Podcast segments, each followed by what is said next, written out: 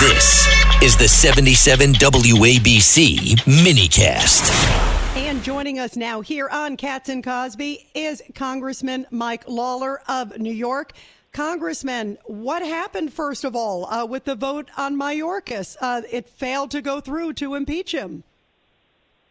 Well, we had three uh, Republican members uh, who joined with the Democrats to vote against it, and Leader Scalise, uh, who's been battling cancer and receiving treatments, uh, was absent this week as he has been for the last six weeks or so.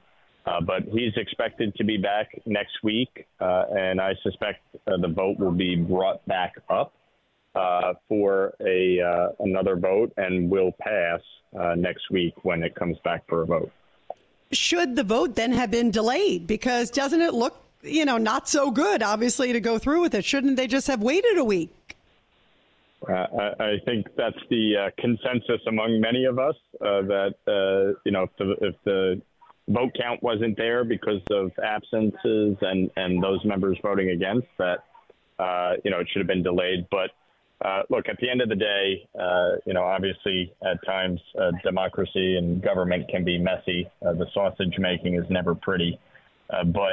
Uh, ultimately, from my vantage point, Alejandro Mayorkas needs to be held accountable. he has executed on the, this administration's dereliction of duty uh, to secure our southern border.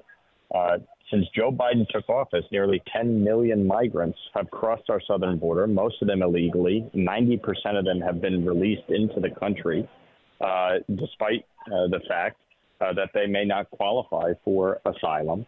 Uh, these asylum cases are taking two to three years to be heard. When they're finally heard, nearly two thirds of them are rejected.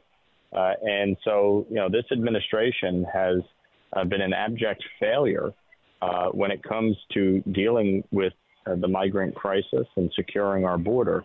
Uh, and Secretary Mayorkas has failed in his responsibilities to uphold the Constitution and enforce the law.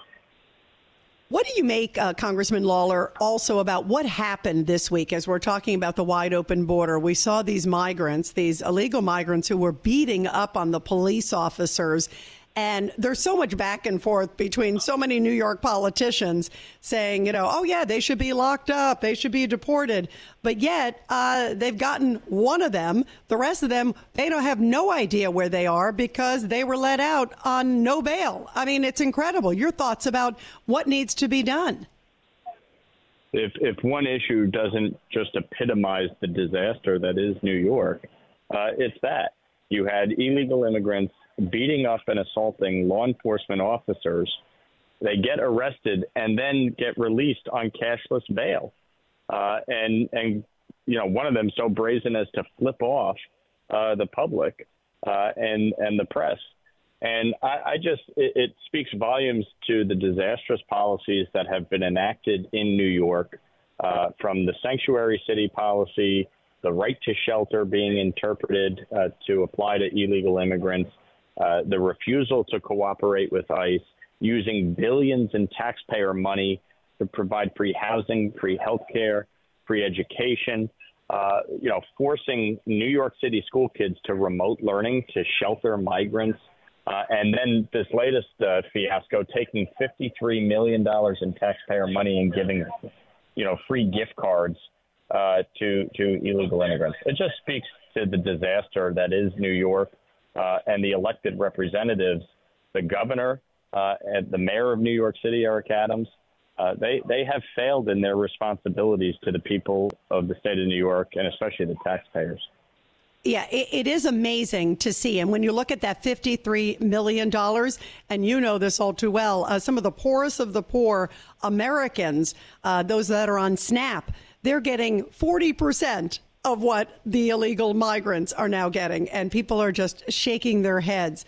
Uh, Congressman Mike Lawler, keep up the good fight there in Congress. It's great to have you here on Cats and Cosby. Absolutely. Thanks for having me, Rita.